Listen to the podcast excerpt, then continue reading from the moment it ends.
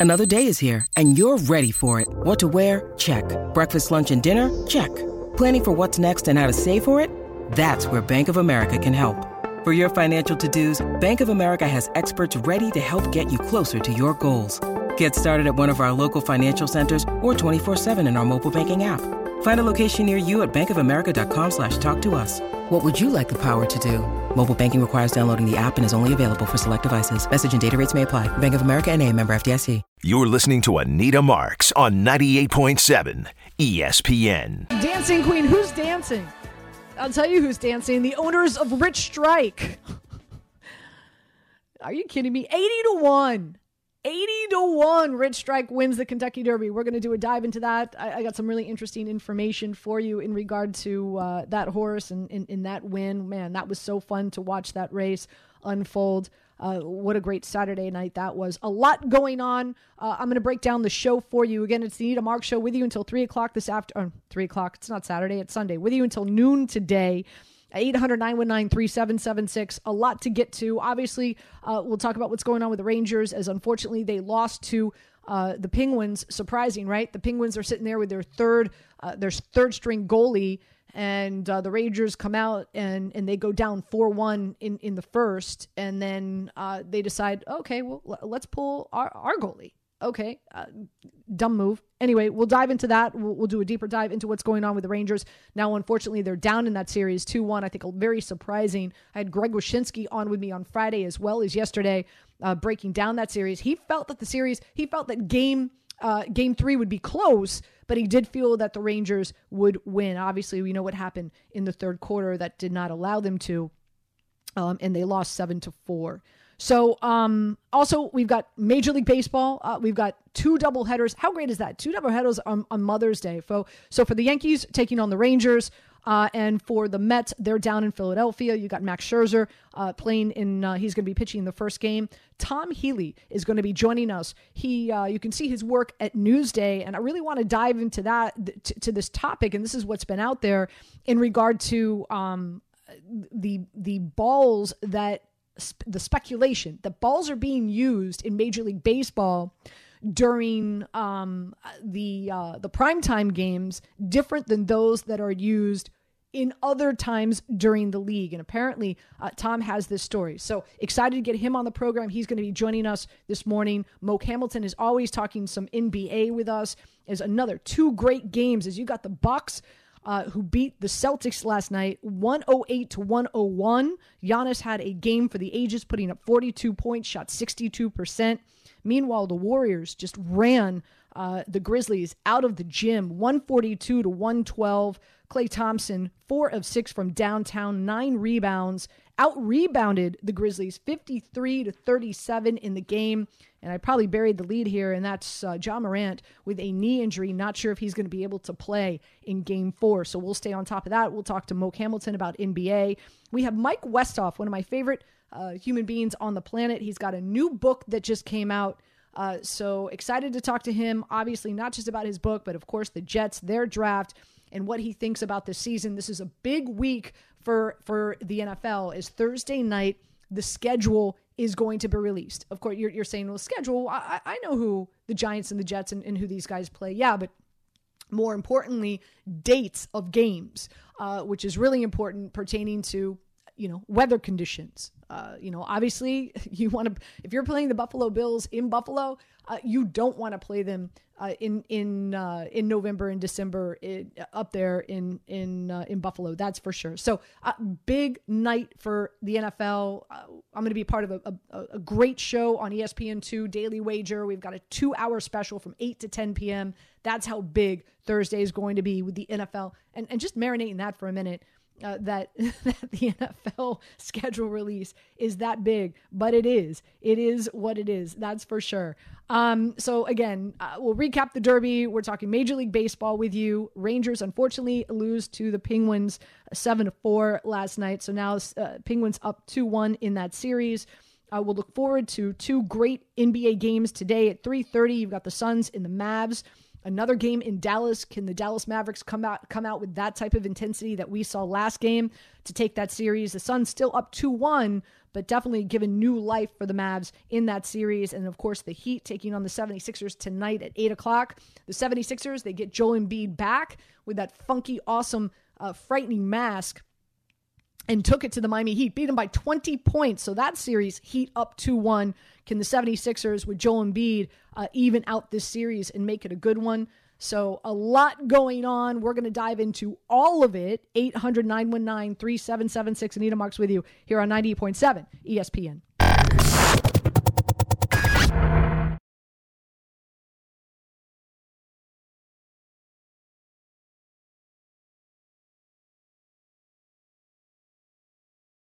Chris Bassitt will be uh, the first pitcher who will start for the Mets. Uh, first pitch will be at 12:35, and then um, and then we have Scherzer uh, late, a little bit later on, around 4 4:30, I believe is is uh, is the second game.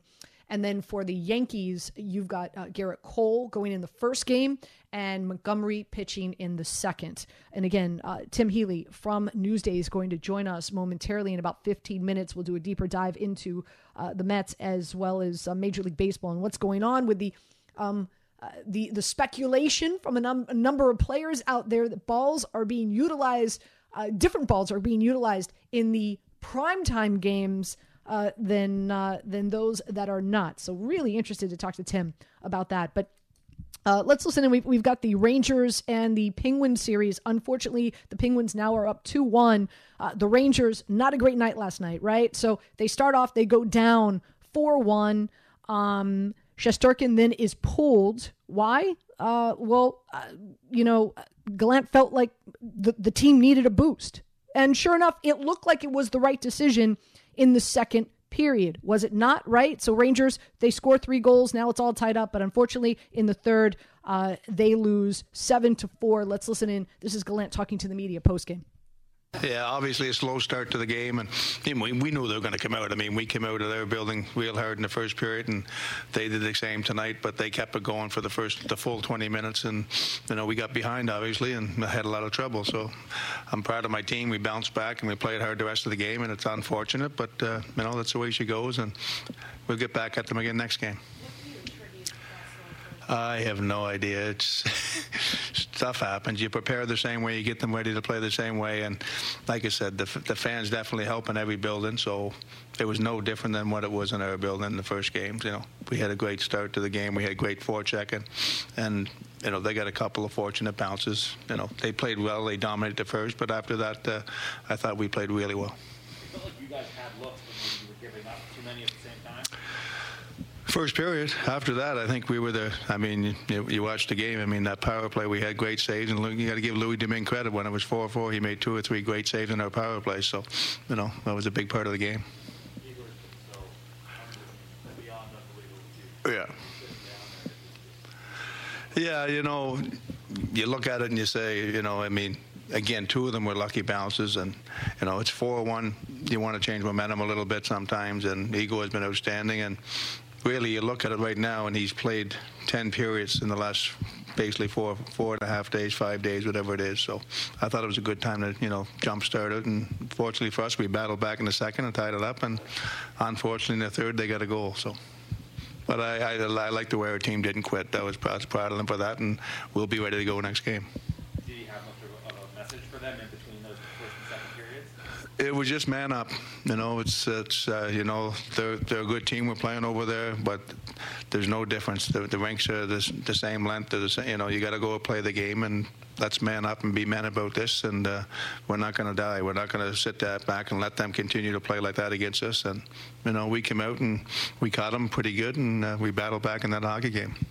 If I'm understanding correctly, part of the motivation for going to Georgiev was switching momentum, but also maybe get Igor off, like off his feet for a little bit and give him a little more rest. Yeah, exactly. I mean, like I said, it's 4-1.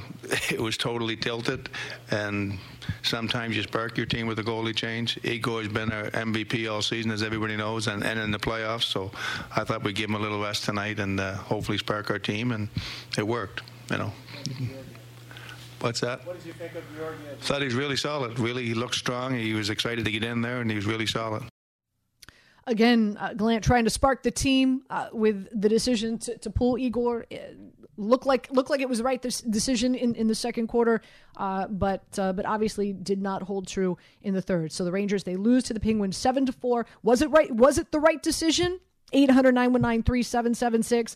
Uh, some talk uh, with some of the, the, the, Rangers players after the game saying that uh, they just don't, they're not playing together. Now, as we know, this is a young group. They're developing, they're building, they're creating that chemistry. I just feel like this was an opportunity. You're talking about a Penguins team, and, and not to take anything away, uh, you know, from from you know Crosby and and, and and their skilled position players. I get it, but this is this is a Penguins team that's dealing with uh, they're they're coming out there with their third uh, string goalie. Uh, you got to take advantage. Game four, by the way, is Monday. Let's go to Sal in Brooklyn. He wants to chime in. Sal, your your take on the uh, the Rangers Penguins game. Uh, Anita, good morning. How you doing today, Don? Good morning. Good anyway, morning. here's what we got.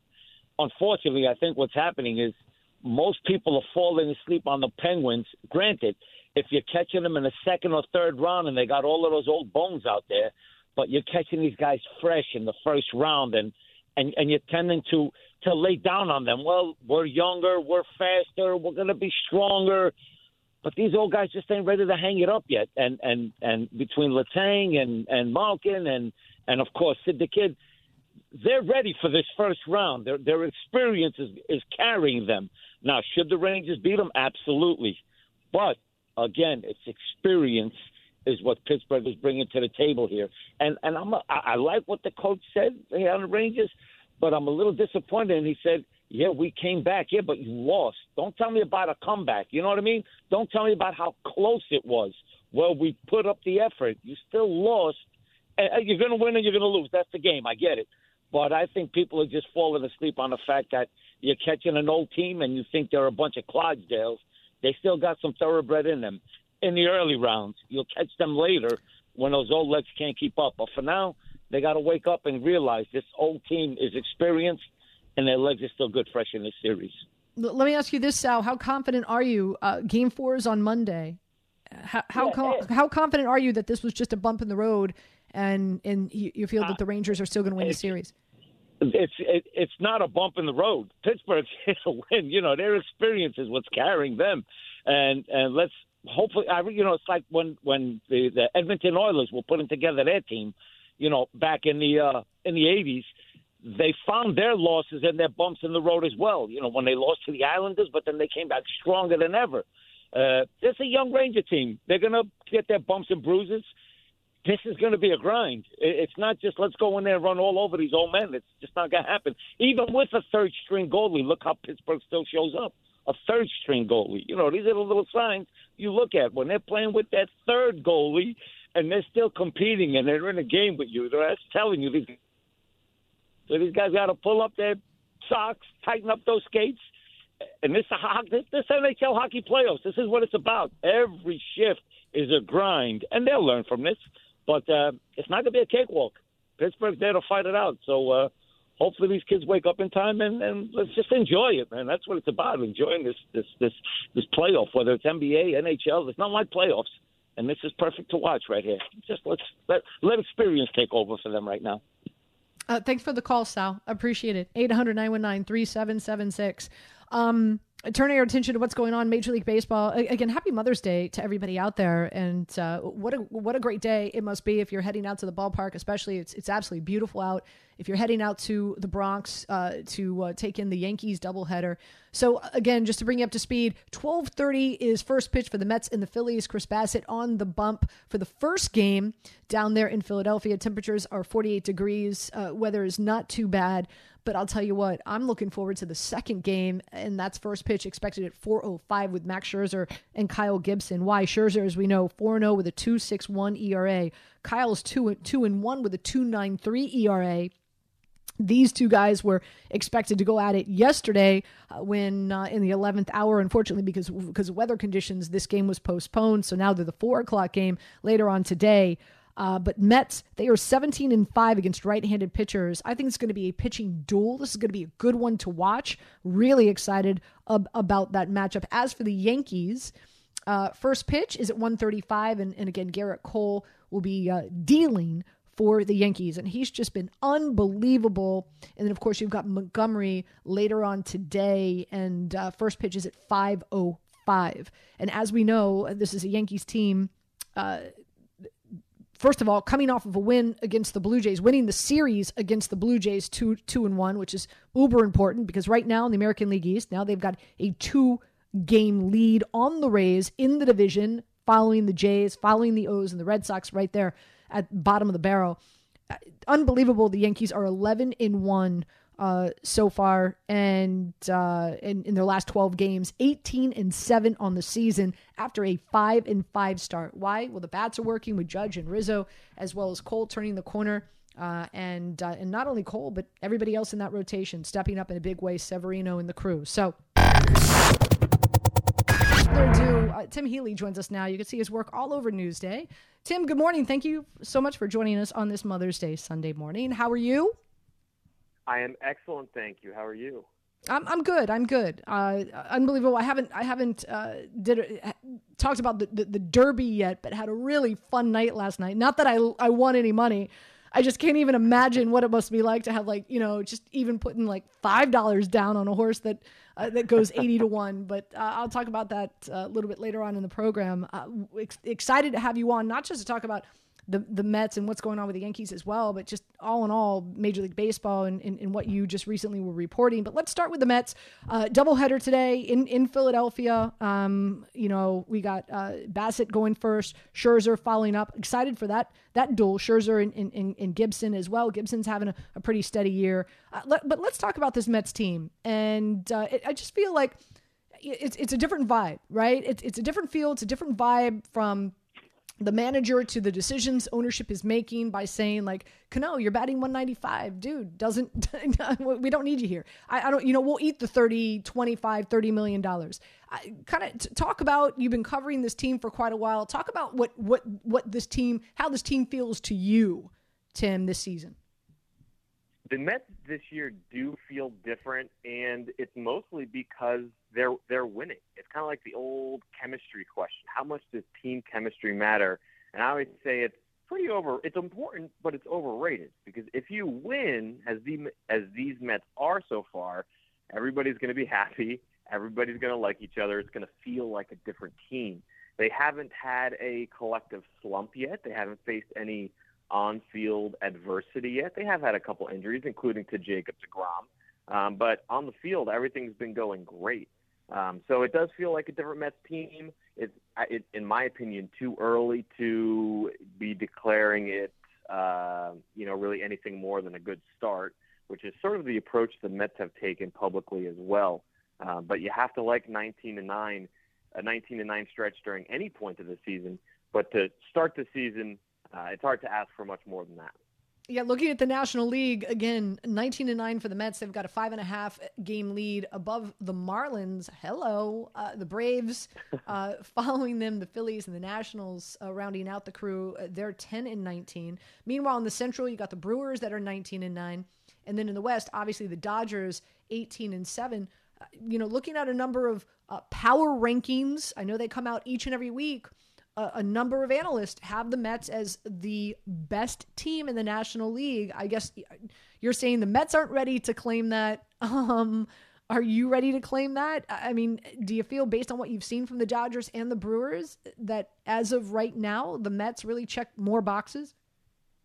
Uh, I, honestly, no. um, the Dodgers are the probably the premier organization in all of baseball right now, so uh, they probably have a better claim to that title. It's only been a month of season, and it, let's not forget that the Braves won the World Series last year and have won the division each of the last four years. So the Mets are off to a very good start. I, I don't really put much stock into the weekly updated power rankings because the only power rankings that matter are the standings, which so far for the Mets are good after a month. Um, but they're going to have a, a very interesting stretch of play now. You mentioned the Dodgers in not next week, but the week after. Starting then, they're going to spend most of a month out west. They have a road trip mm. to play the Rockies and the Giants, and then they come home for a little bit, and then they go back out west to play the Dodgers, the Padres, and the Angels. those are all good teams. Even the Rockies, to my great surprise, have been good so far. So it's going to be interesting for the Mets. They've been excellent, and uh, you know they're going to have a lot more chances to prove that they are for real. Interesting. Uh, Tim Healey joining us here on 98.7 ESPN. What about that seven run comeback in the ninth the other night? I know it, it, feels like it was quite a few days ago because weather conditions have been bad. And of course, the Mets, uh, that game postponed, hence the doubleheader today. But, uh, you know, it's, it's those kind of games that I feel really can, not that their season needed, needed to be quote unquote turned around, but it, it's, it's, it's those kind of games that I feel build the cohesiveness in a clubhouse, right? agreed. Yeah, and the thing is, they've had quite a few moments in games like that already. I mean, it, their seven-run ninth inning, the greatest comeback in uh, 25 years, the biggest comeback in 25 years for the Mets. Um, it happened in like 29 pitches, so it fell apart really quickly for the Phillies.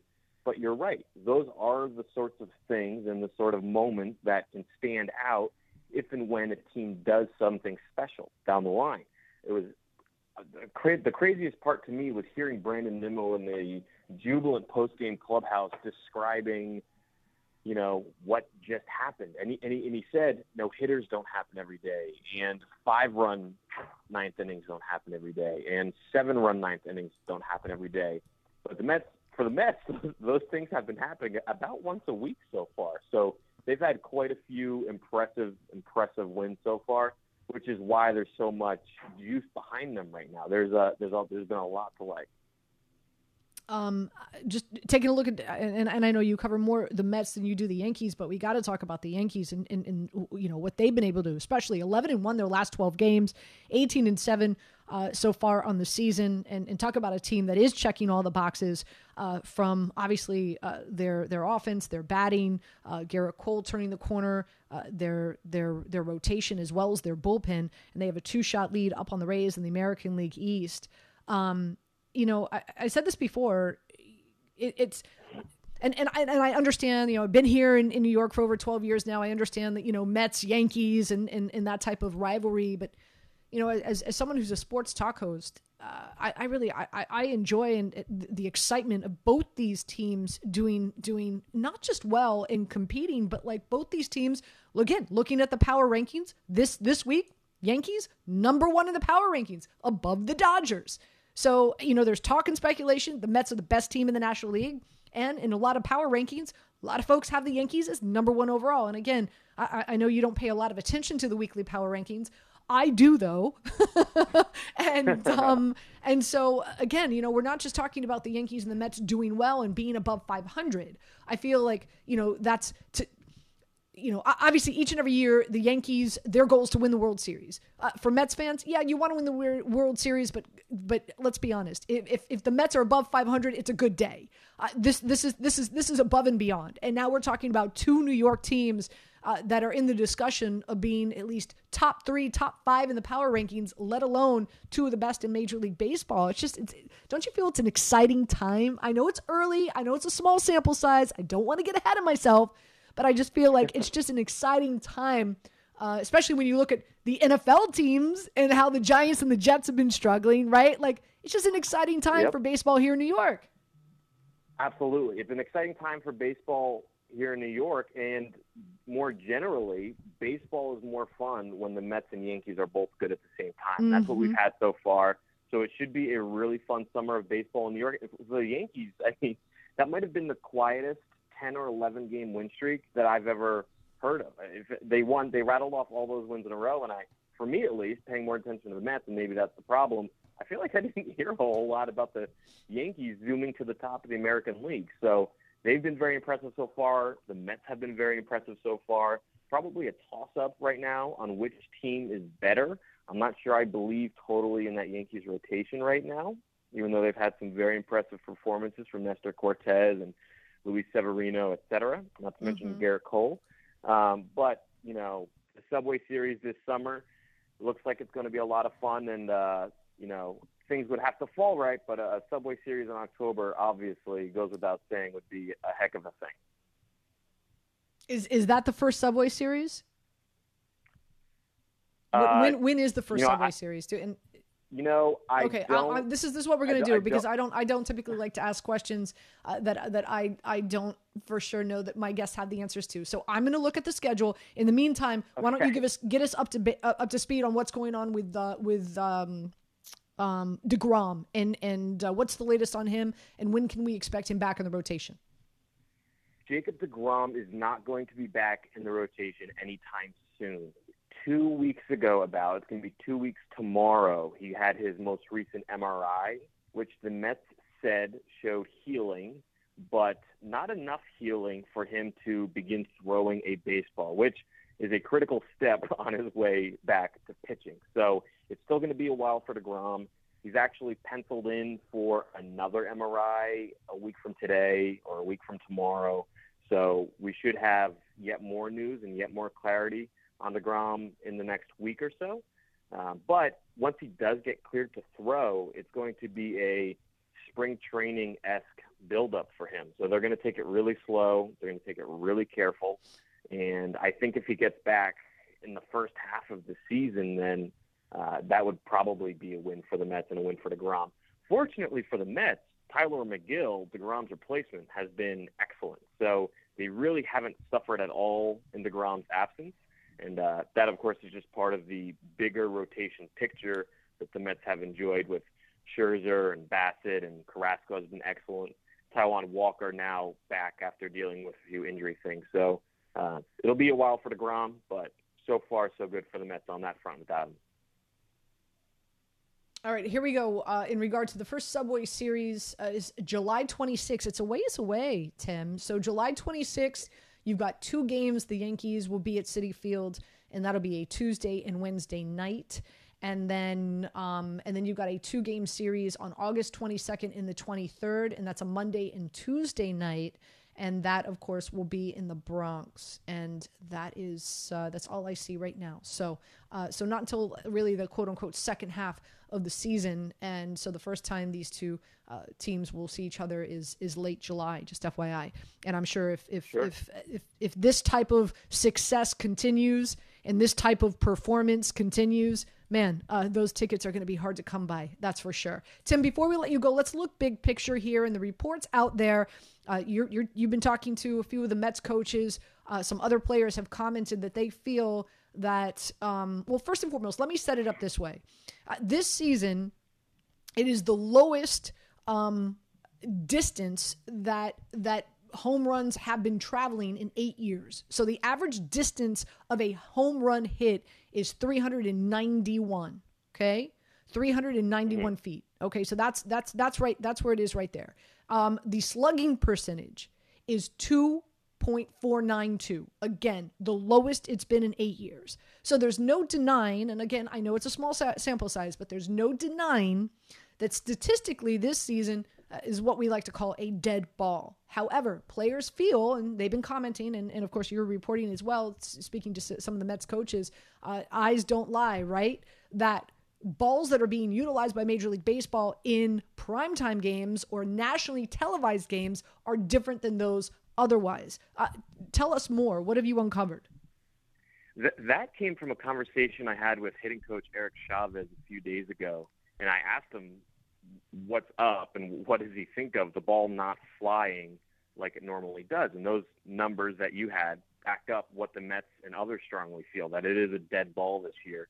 For some reason, it's not going out like it normally does. And he said that his players last weekend they were complaining about this issue because they will square balls up and they won't go out. His players last weekend said, "Hey, Eric Chavez, when we play Sunday night baseball against the Phillies, watch what happens to the balls and watch how they fly." The suggestion being that the balls were in some way different for that national game of the week type game, and uh, Chavez was skeptical. And then the game happened, and the balls flew like they hadn't been flying in the weeks prior, which turned Chavez into a believer, into a believer in what really initially sounds like a conspiracy theory. Um, it sounds insane to suggest that MLB would have teams use different balls, different baseballs for a particular game. The problem for MLB is that it feels a, a little believable because every year for the last few years, something has been different about the baseballs. And at the beginning of the season, you don't really know what it's going to be, and you have to play and find out. And it's just some random twist every year. Um, you know, and talking to Brandon Nimmo, who caught my eye when he actually gave chase to a home run that Bryce Harper absolutely crushed the other day. Brandon Nimmo said, uh, you know, he pointed out that MLB owns Rawlings, which makes the baseballs.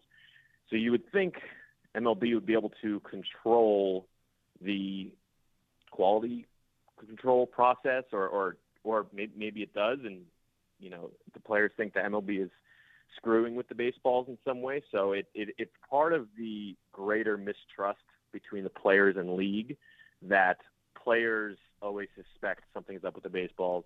And you know, to paraphrase Eric Chavez, um, the numbers back that up. That balls hit at a certain speed, at a certain angle, normally turn into home runs. But this year, that isn't happening except on Sunday night. It's fascinating, right? Yeah, it's it's it's a bar it's a bizarre situation. Um, Nimmo was a little bit more measured in his approach than Chavez. Nimmo was uh, comfortable waiting till June when the weather warms up to see how balls are flying then.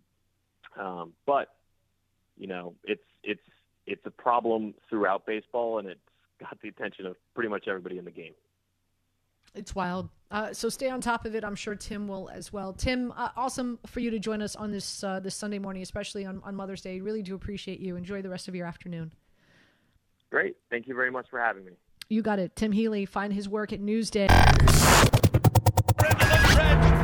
Messier, Crown Pride, and Epicenter is coming up on the outside. Epicenter has taken the lead as they arrive into the final furlong. Zandon is coming after him.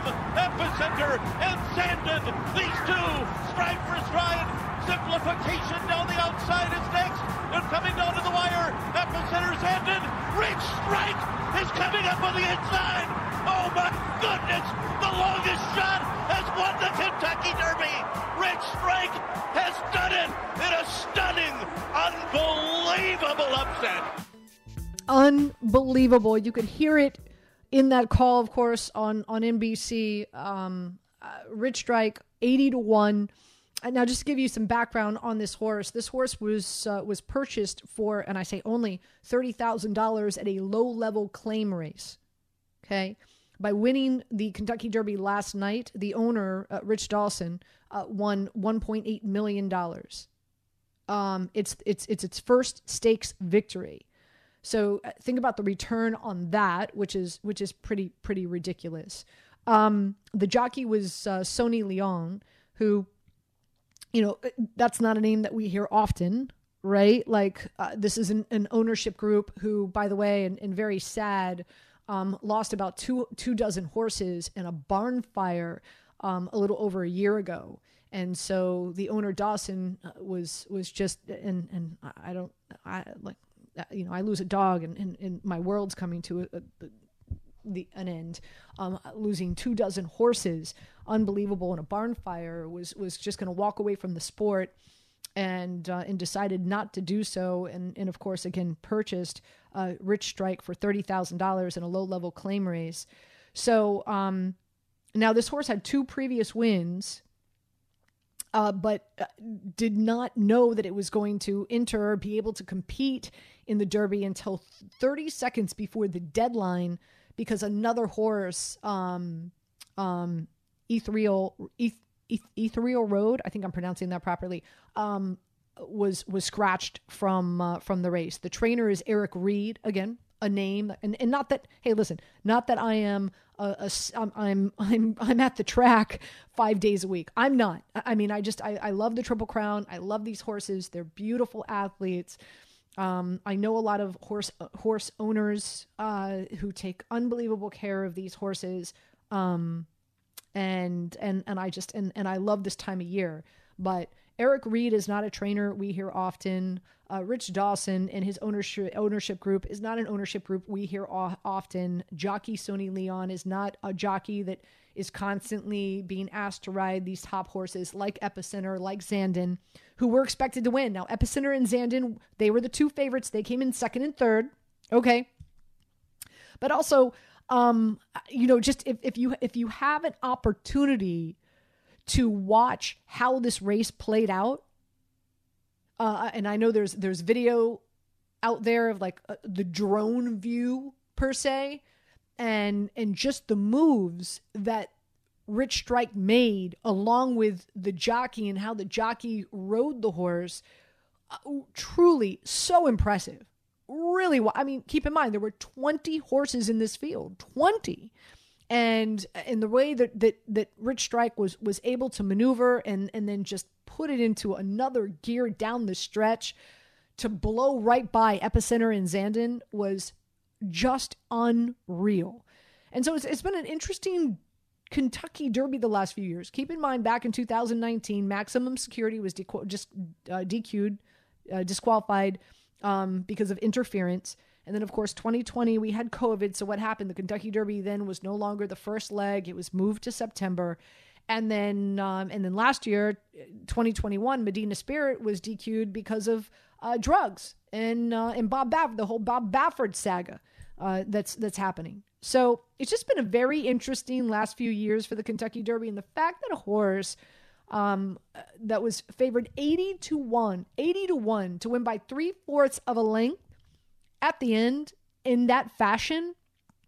Just just unbelievable. This is the second largest payout in the history of the derby um, $163.60 per dollar so really really unbelievable. And so and so 80 to 1 so this is what i did. I, I did a little research here. I wanted to i wanted to do a deep dive into um what what else how can you equate 80 to 1 in in our terms? And what do i mean by our terms? People who don't necessarily aren't really big into horse racing. You don't go to the track. You really don't wager which by the way um for in for in njbets.com uh thank you I, I know for a good portion of time between like 4 p.m. and 6 p.m., I was destroying you on social media, but thank you uh, for helping me not lose money um, so the only way that you could wager in New Jersey on the Derby was through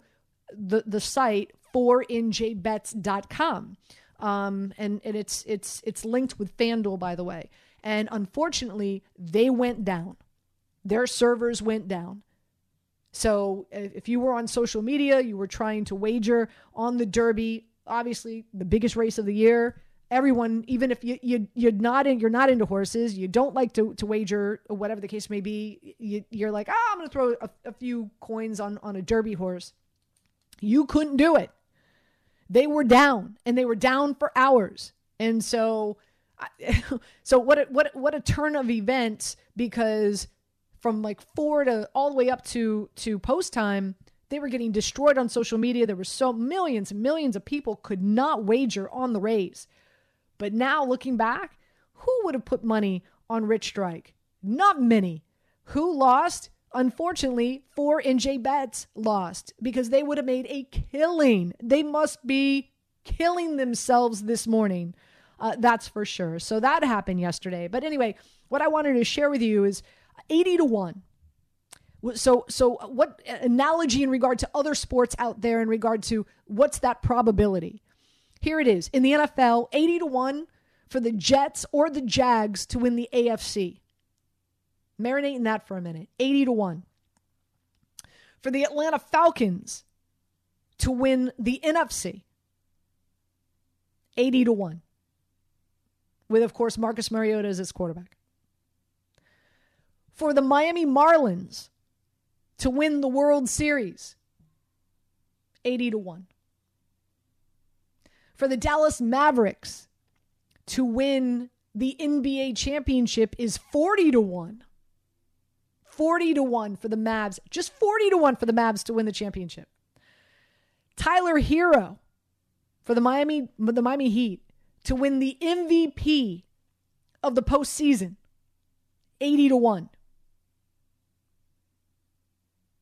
The Kings to win the Stanley Cup, 100 to 1. Just to kind of give you an idea of hockey, since we're in the midst of uh, some, some postseason hockey. And going back to football, specifically with the Giants, for the Giants to win the Super Bowl, 80 to 1. 80 to 1. And for Daniel Jones to win, to have the most passing yards of this coming NFL season, more passing yards than Tom Brady, more passing yards than Aaron Rodgers, more passing yards than uh, Patrick Mahomes. 80 to 1. So just marinate in that. Giants winning the Super Bowl, Daniel Jones most, most passing yards, Jets and Jags winning the AFC, the Marlins winning the World Series. 80 to 1. Those are the, the that is how significant yesterday was and how unbelievable 80 to 1 Rich Strike winning the Kentucky Derby. Just just what a moment in time that it's just so great. I, am just congratulations to the ownership group with the Dawsons and of course the jockey uh, Sonny Leon and and uh, just to purchase the horse for $30,000 winning 1.8 million dollars. It's just it's such a phenomenal story.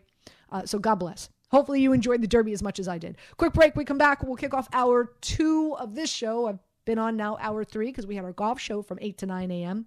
Moke Hamilton will join us. Let's dive into what's going on in the NBA. Two really great games last night, but one huge concern, and that's Ja Morant. Is he going to be able to continue to play? Knee injury last night in the game. We'll dive into all that next here on 90.7 ESPN. This is Click, Click, Click, Click, or Don't. Click, click, Very simply, here's the headline Are you interested in clicking or not? That's right. It's click or don't click. A fun way we take our tour around our wide, wide world of sport here at 10:33 a.m. on this Mother's Day Sunday Fun Day to find out what is trending in sport. And our producers always lead the way. So, uh, Will, Tom, what you guys got? Uh, this one is fresh in my mind, and we spoke about it earlier on in the show, Anita. The NHL playoffs are in full swing, and there's interesting facts that are going on. You mentioned the Rangers playing the Penguins, who are down to their third string goalie. Well, they're not the only team that has go has had have to gone to backup goalies. The Dallas Stars are on their backup goalie. Carolina is on their backup goalie. The Penguins mm. are on their third string goalie it's it seems like and Washington has to use their backup goalie. It's baseball has a year of the pitcher, hockey has a year of of the goalie. But a scary incident yesterday. I, I want to get your take on this. Yesterday in the in the Colorado Avalanche game, their goalie Darcy Kuemper took a stick through the goalie mask and poked him in the eye.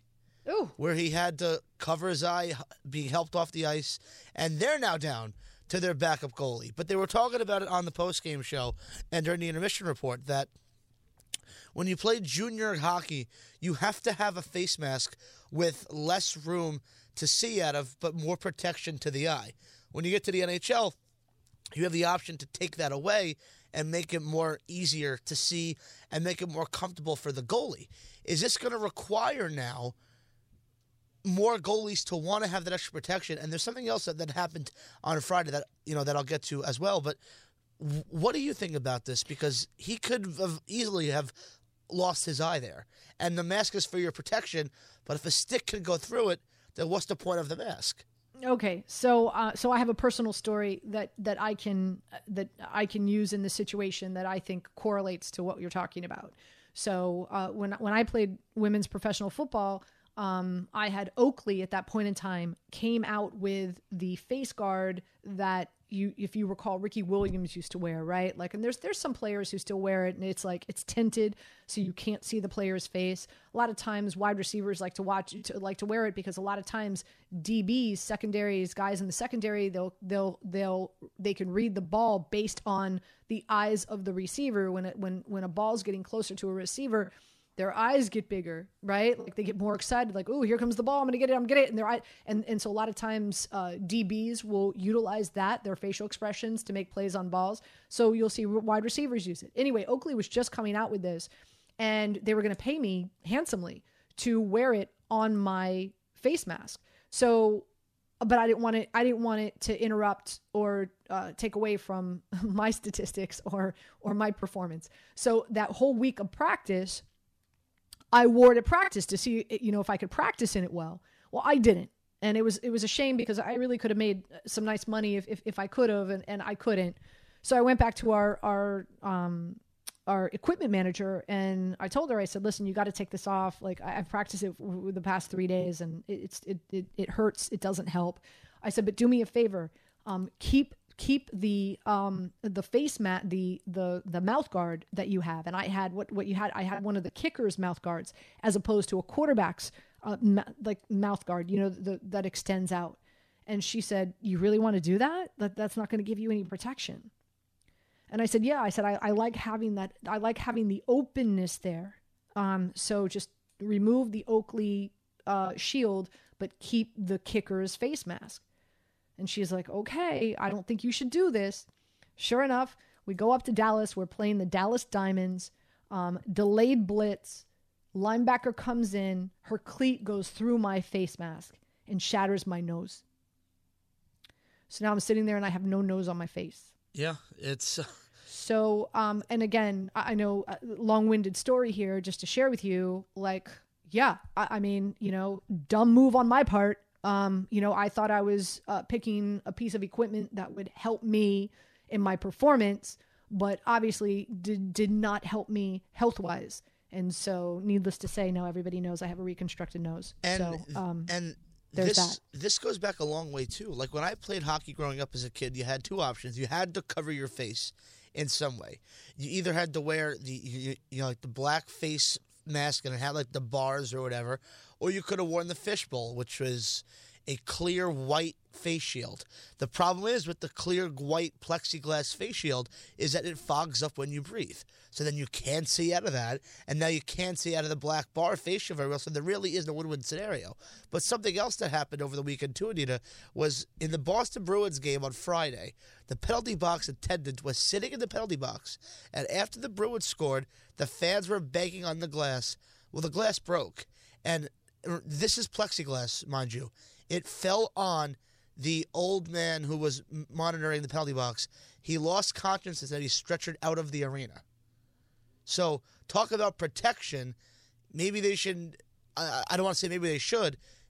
After an incident like this, they may require the penalty box assistants to now wear helmets in case this happens again, because that's easily, what, 150, 200 pounds of plexiglass falling on an 85 year old man's head? Yeah, that's uh, that's not a very safe look there for the NHL. Wow. Wow. Uh, really quick, I, I, know again before we move on to what else is is trending. Um, I, I know that uh, you're a big hockey fan. Uh, your your thoughts on on the move that um, that uh, the the Rangers made by benching their uh, their goalie after the first quarter. I excuse me. I understand trying to give you know a, a little a, a, little spark um, to a team that was down four one after the first quarter, but obviously did not bode well. Not sure if that was the right decision. Your thoughts? Yeah, it's it's certainly interesting, and the what I took out of it was simply fatigue by Igor Shesterkin um, game one, he faced 70. He made 79 saves. Then he had to come back 36 hours later and play in game two, which he won. So the guy made 114 saves in 36 hours. A travel to Pittsburgh with a skate. I understand the fatigue. Now the move worked out for the Rangers. They tied the game. However, Alexander Georgiev, who is the Rangers' backup goaltender, is nowhere near the same level that Igor Shesterkin is. And if you saw the game-winning goal by Danton Heinen, that's a save that Igor Shesterkin makes in his sleep. Um, and Georgiev could not stop that. But that it uh, that move had to be done. You're on the road in a game three, in a pivotal game three, and your starting goalie has given up four goals in the first period.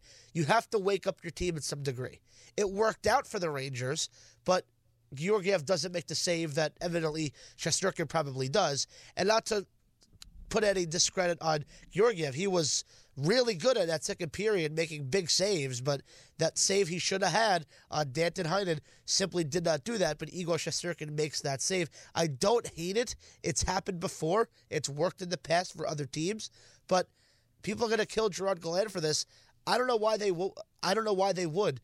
You have to spark your team in some degree. Baseball managers could get ejected. Um, get ejected to you know fire hockey you can't just call a timeout because it that's not how that works if you see your number one goalie go to the bench that's a wake-up call to the team Absolutely. Absolutely. All right. What else is trending, gentlemen?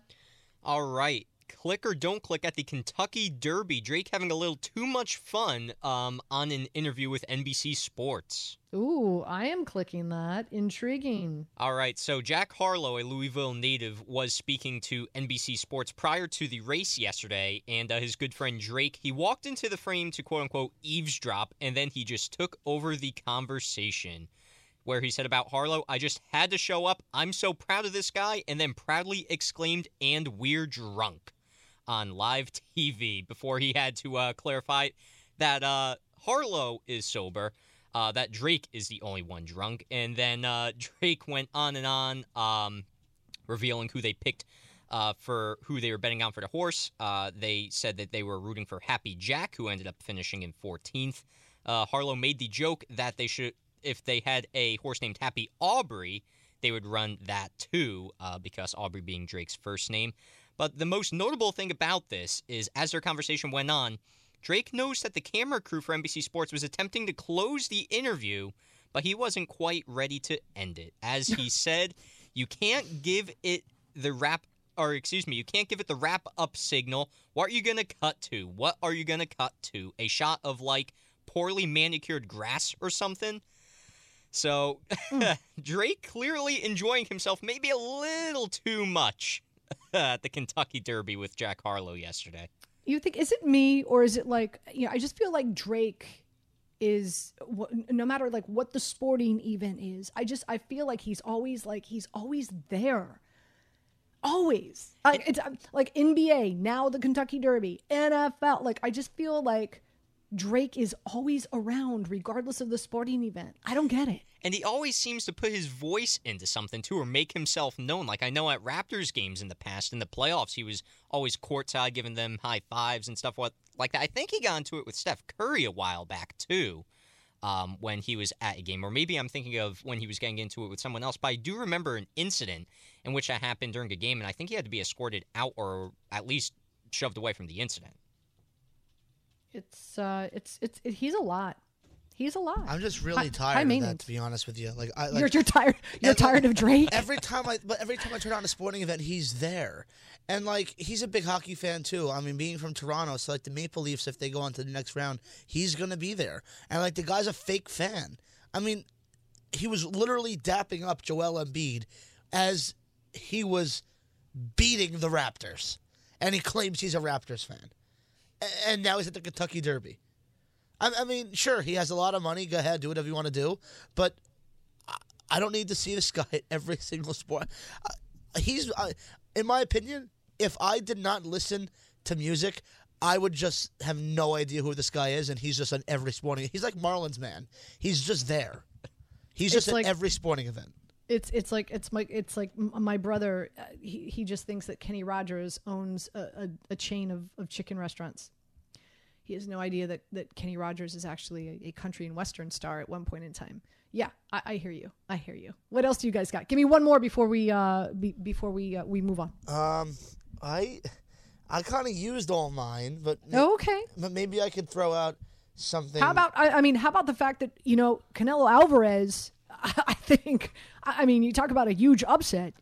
Um, you know he he he he he lost last night, and I want to say uh, you know I, I don't have the lines in front of me, but um, really one of the biggest biggest upsets with a unanimous decision uh, in in the boxing world last night. Yeah, I believe that was his first, if I read correctly on Twitter, that was his first loss since 2013. He's got a career record of 57 2 and 2, was the number one ranked pound for pound boxer according to uh, ESPN rankings, and he plans on exercising his contractual right to an immediate rematch with his opponent, uh, Dimitri Bivol or Bivol. I apologize if I'm saying that incorrectly. I think it's Bivol. Bivol. Then yeah, he wants a rematch with him, obviously to try and sell the score, but.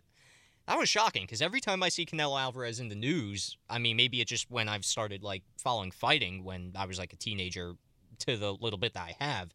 I always see Canelo out on top and dominating. It's almost weird to see him on the other side of things. I mean, it ended up being 115 to 113 in uh, Bivol's favor, but apparently, every from what I read on social media, this was Bivol's fight through and through, and it shouldn't have even been that close with the scores. Um, yeah, I mean it was monster, monster. Listen, this is this is is it is this not the weekend of upsets? I, I, mean, b- between you know Alvarez getting beat last night and and eighty to one, Rich Strike winning the uh, the Kentucky Derby, it's really really unbelievable, gentlemen. Thank you. This is what's trending at ten forty six a.m. on this Mother's Day Sunday Fun Day here on ninety eight point seven ESPN. Uh, quick break. We come back. I, I will get you up to speed on what's going on with the Giants. I think it's really important. A few things happening in the NFL this week. Okay, uh, one is, and this should have happened, or we were anticipating this to happen uh, before Friday, and that is James Bradberry being cut from the Giants. Uh, and then, um, and I'm going to explain all the reasons why. And then also this week on Thursday night, really excited about it. We've got a, a special happening on ESPN uh, that I'll be a part of. The NFL schedule is going to be released. I know a, a few games have been released. Of course, the international games have been released. Um, but Thursday night is going to be a big night on ESPN. A lot of special shows that are going to be airing, talking about the schedule that that that will be released, and it's going to be a lot of fun. So getting you up to speed for that as well. And of course, we've got Mike Westhoff, uh, former Jets special teams coach, who's going to be joining us at the top of the hour as well. We'll open up the phone lines 800-919-3776. Uh, Anita Marks with you on this Mother's Day Sunday Fun Day here on 98.7 ESPN.